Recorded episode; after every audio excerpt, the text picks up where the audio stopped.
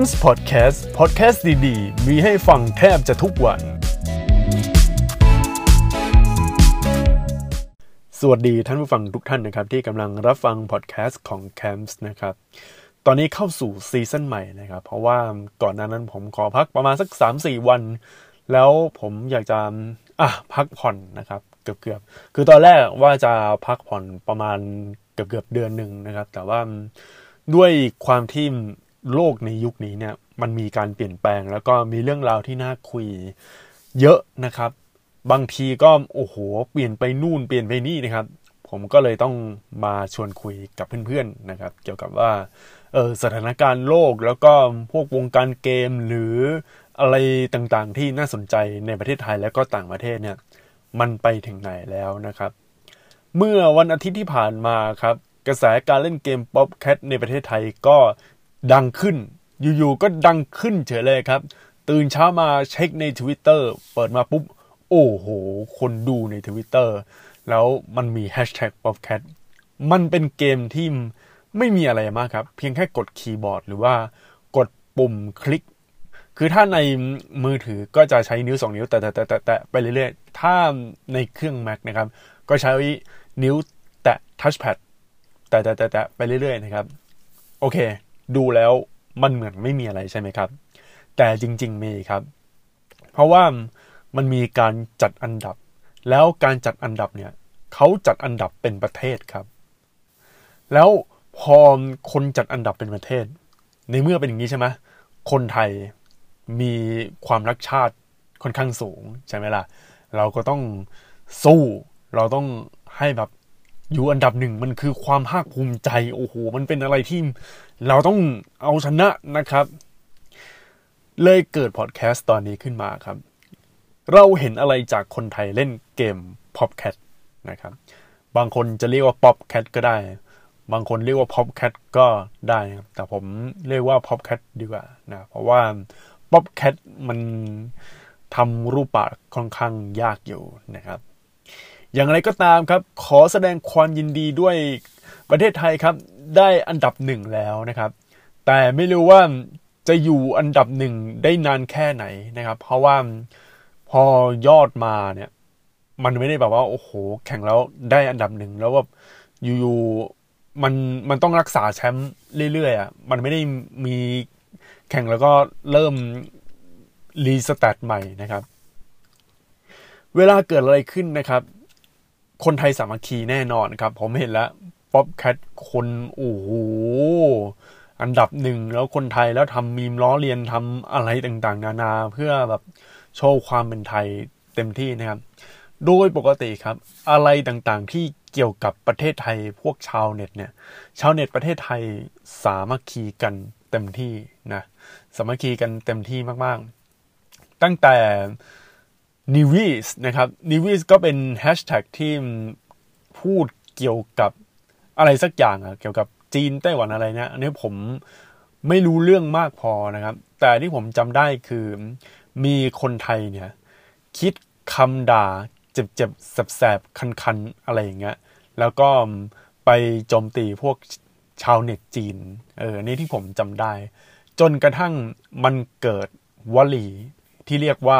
พันธมิตรชานมขึ้นมา แต่ปัญหาของป๊อปแคทนะครับ คือ คนที่แด่นดับหนึ่งก่อนหน้านั้นเป็นไต้หวันครับ เพราะว่าไต้หวันเขาเป็น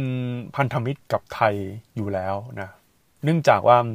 เป็นประเทศอะในเอเชีย แล้วก็มีความเป็นประชาธิปไตย แล้วก็อะไรหลาย ๆ อย่างที่ไต้หวันกับไทยมันก็คล้าย ๆ กันนะครับ คนไทยก็อ่าผูกมิตรกับไต้หวัน เห็นแบบทำอย่างนี้ไปเรื่อย ๆ ใช่ไหมมัน เลยเกิดพันธมิตรชานม ประมาณว่าเป็นกลุ่มคนเอเชียที่ต้องการประชาธิปไตยนะครับ เพราะว่าประชาธิปไตยของไต้หวันตอนนี้ได้อันดับต้นๆแล้วนะครับ เป็นประเทศที่เป็นประชาธิปไตยเลย ส่วนฮ่องกงไทยแล้วก็ประเทศอื่นๆ ก็ไม่ได้เป็นประชาธิปไตยอะไรขนาดนั้นนะครับ แล้วล่าสุดครับ อินเดียก็ขอร่วมพันธมิตรชานมด้วย อ่า เลยกลายเป็น hashtag multi alliance ซึ่ง hashtag multi alliance เนี่ยเป็น hashtag ที่พูดคุยเกี่ยวกับข่าวสาร วงการอารมณ์เหมือนเป็นพันธมิตรที่คล้ายๆพวกอาเซียนนะครับ แต่ว่าไม่ได้จัดตั้งหรือเป็นองค์กรอะไรอย่างเป็นทางการที่จะมาประชุมกันทุกๆ ปีเวียนอะไรอย่างเงี้ยนี่ไม่มีนะครับ เป็นแค่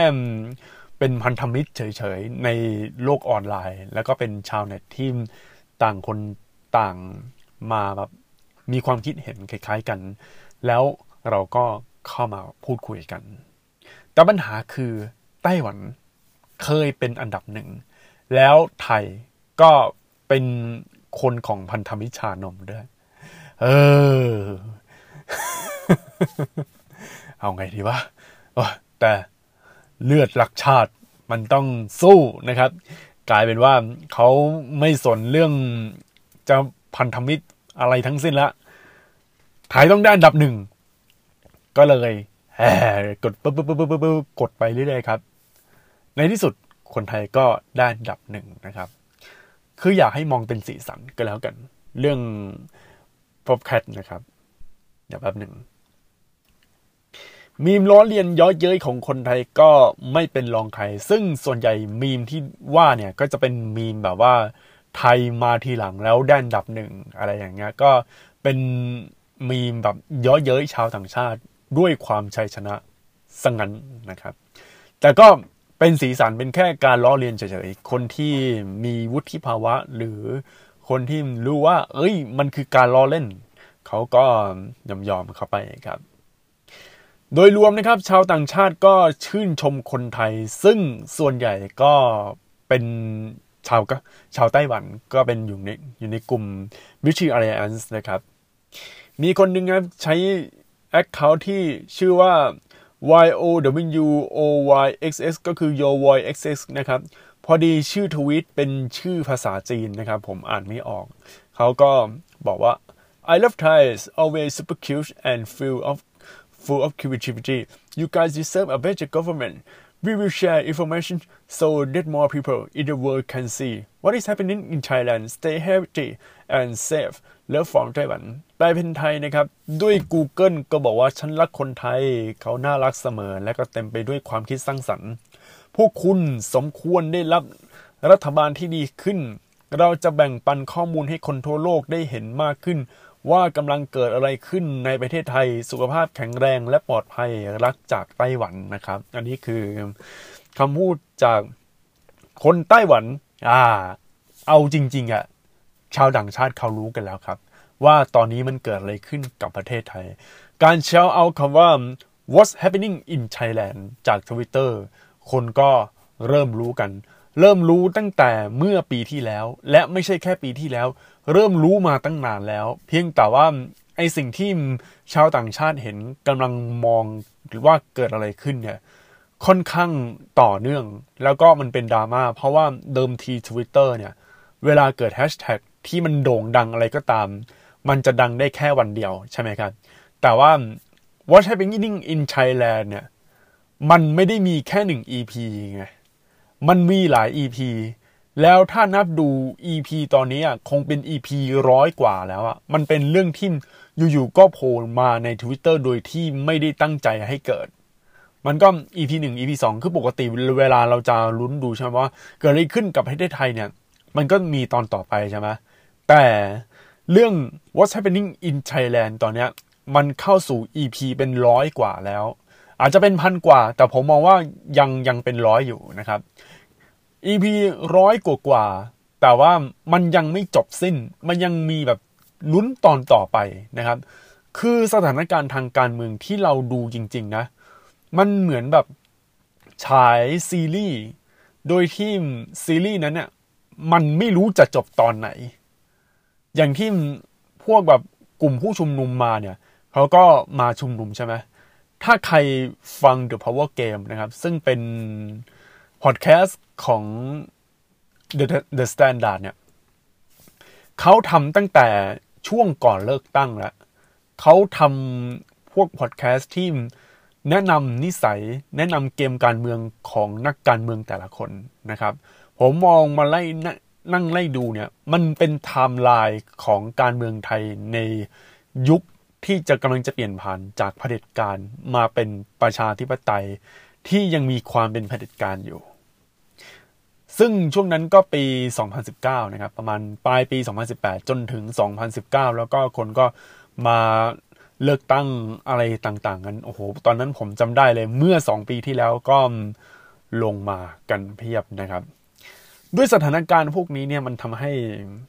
เวลาเกิดเรื่องการเมืองต่างๆ มันก็บานปลายไปเรื่อยๆ แล้วชาวต่างชาติเขาก็จับตามองนะครับ คนไทยส่วนใหญ่ใน Twitter นะครับใช้ช่องทางการได้นดับหนึ่งให้ทางแอป Popcat นะครับ หรือใช้พื้นที่สื่อเกี่ยวกับ Popcat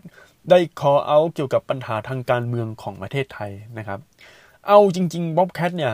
มันไม่ได้เป็นแอปที่ดังอะไรขนาดนั้นนะ ที่ดังเนี่ยก็จะเป็นกลุ่มประเทศที่เขาเล่นเกม Popcat มากกว่า อย่างเช่นไต้หวัน พวกมาเลเซียก็คือพวกกลุ่มกลุ่มประเทศแนวแนวเอเชียนะครับ ทั้งเอเชียตะวันออกแล้วก็เซาท์อีสเอเชียแต่จีนอย่าไปพูดถึงเลยเขาชอบบล็อกนะครับ ซึ่งคนไต้หวันครับเขาเริ่มเล่นเมื่อ 25 วันที่แล้ว แต่คนไทยเล่นวันเดียวได้ที่หนึ่งมีบางเพจทำมีมบอกว่า บ้านกูมีแย่งลงทะเบียนไทยชนะกับฉีดวัคซีนอ่าที่ได้อันดับหนึ่งเพราะมีการแย่งคิวกันนะครับ สิ่งที่เห็นชัดเจนเลยคือ สภาวะทางการเมืองนะครับ ที่กดขี่ประชาชนหนักมากครับทำให้คนไทยต้องมี action หรือความคิดสร้างสรรค์ที่มีทรัพยากรจำกัดทำให้ตัวเองอยู่รอด จึงไม่แปลกใจที่ทำไมการแสดงออกของคนไทยถึงค่อนข้างไทยสไตล์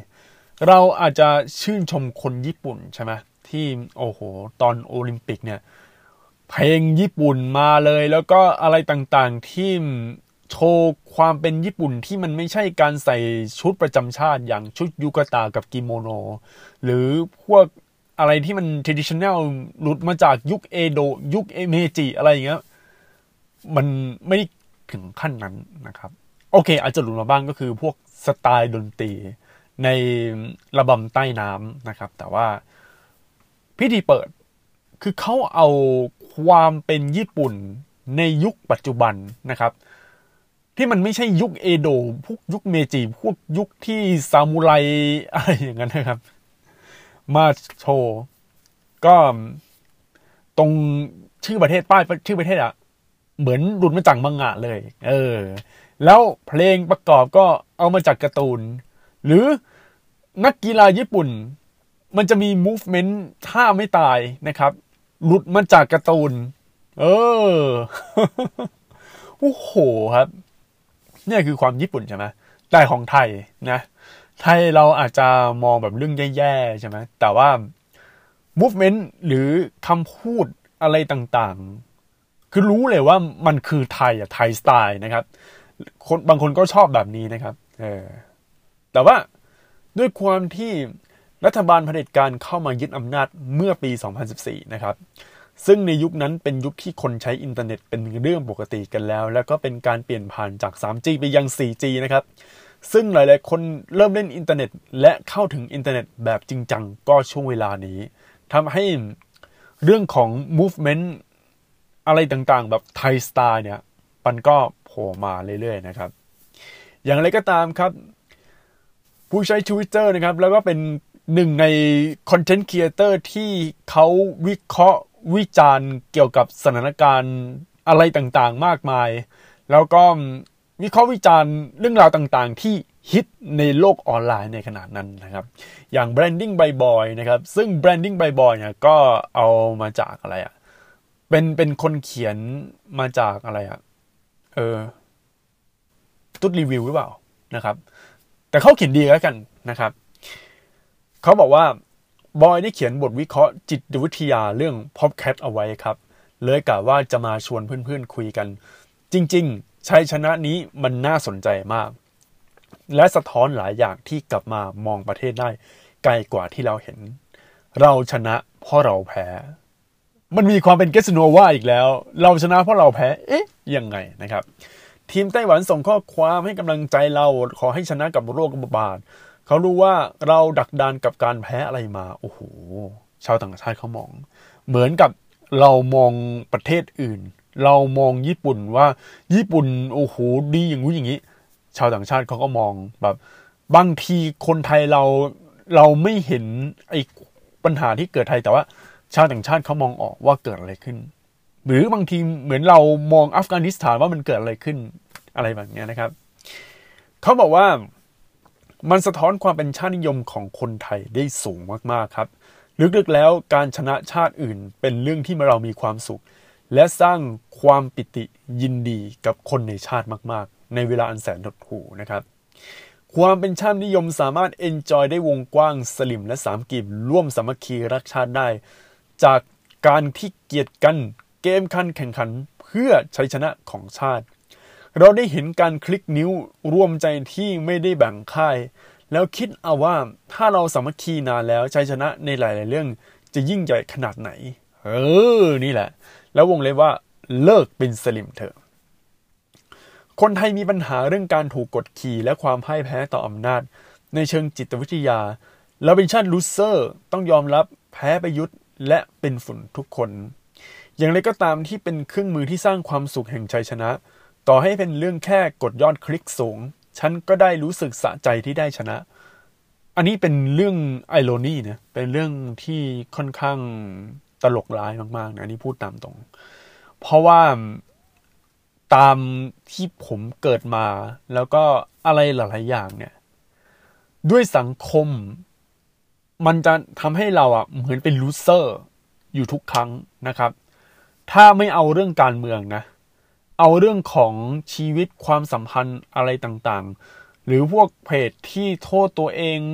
โทษคนอื่นไปทั่วแบบอะไรเงี้ยที่ทำให้เรามันมีความเป็น loser แล้วพอเหตุพวกเนี้ยมันทำให้ทัศนคติของเรามันไม่โตนะครับ ผมไม่รู้นะว่าพวกเพจสายลูเซอร์เนี่ยเขาเขียนว่าอะไรบ้างเพราะว่าตัวผมไม่ได้ไปติดตามนะครับ แต่ว่ามันจะส่งผลให้ความสัมพันธ์ของผู้ชายเนี่ย มันดูไม่ค่อยดี มันเป็นอะไรที่ผู้หญิงเขาไม่ชอบสุดท้าย ผู้หญิงก็จะไปชอบผู้ชายที่มีทัศนคติที่ดีกว่า แล้วผู้ชายคนไทยที่มีแบบทัศนคติในเรื่องของการมีคู่ครองหรือว่า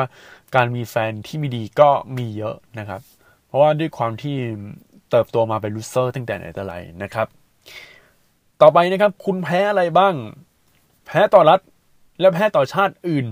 ที่พัฒนาก้าวหน้าไปไกลเรา เดี๋ยวนี้นะครับ โลกกำลังจะทิ้งไทยครับ เรื่องนี้ค่อนข้างเสี่ยงและอันตรายมากนะครับ แล้วยังแพ้แก้ปัญหาโรคระบาดไปจนกระทั่ง จนชนะกันหมด แต่เรายังลังถ่าย ดังนั้นพบแคทเป็นอย่างเดียวที่พวกมึง ชนะได้ไง คนในเอ๋ย กระนำเซ่นะครับ ความเครียดทำให้คนหาที่ระบาย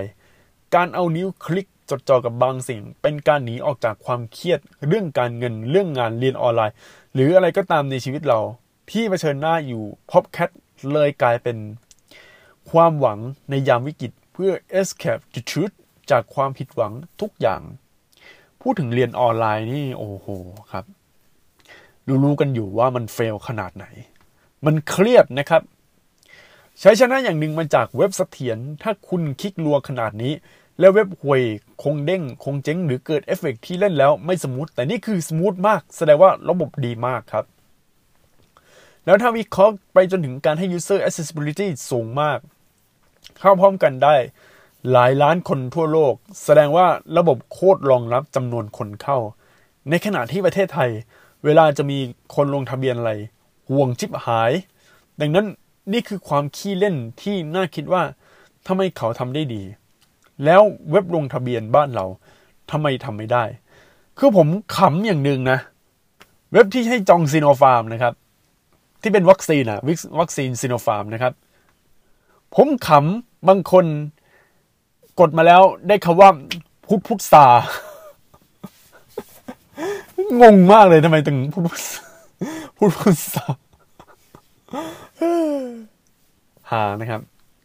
ต่อไปครับ เพราะว่าต่อให้เราได้ที่หนึ่งใน Popcatออกมานอกเกม เราก็ยังแพ้ท่านผู้นำอยู่ดีนะครับ อยู่ใต้ตีนทหาร ใช้ชีวิตเป็นฝุ่น เรามันแพ้ไปด้วยกันทั้งชาตินั่นแหละ เฮอชนะพบแคทแต่แพ้ผู้นำพ่อมึงนะครับ จริง ๆ ไม่อยากจะ บิดเบือนนะครับ แต่ว่าเขาเขียนกันว่าประยุทธ์อะครับ ผมก็เลยเปลี่ยนเป็นผู้นำเออก็แค่ว่างๆศักยภาพคนไทยยังทำได้ขนาดนี้นะครับ ถ้าประเทศกูดี การเมืองกูดี กูชนะทุกชาติไม่ยากเลยนะประยุทธ์ เอออะนี่ครับนี่คือความคิดเห็นของแบนดิ้งบอยนะครับ คุณบอยนี่เอง คือมันน่าสนใจนะ ที่ ทำไมแบบ มันถึงขนาดเนี้ยมันเหมือนกับว่าคนไทยเนี่ย ถ้าตั้งใจถ้ามีความสามัคคี ไม่แพ้ชาติใดในโลกครับ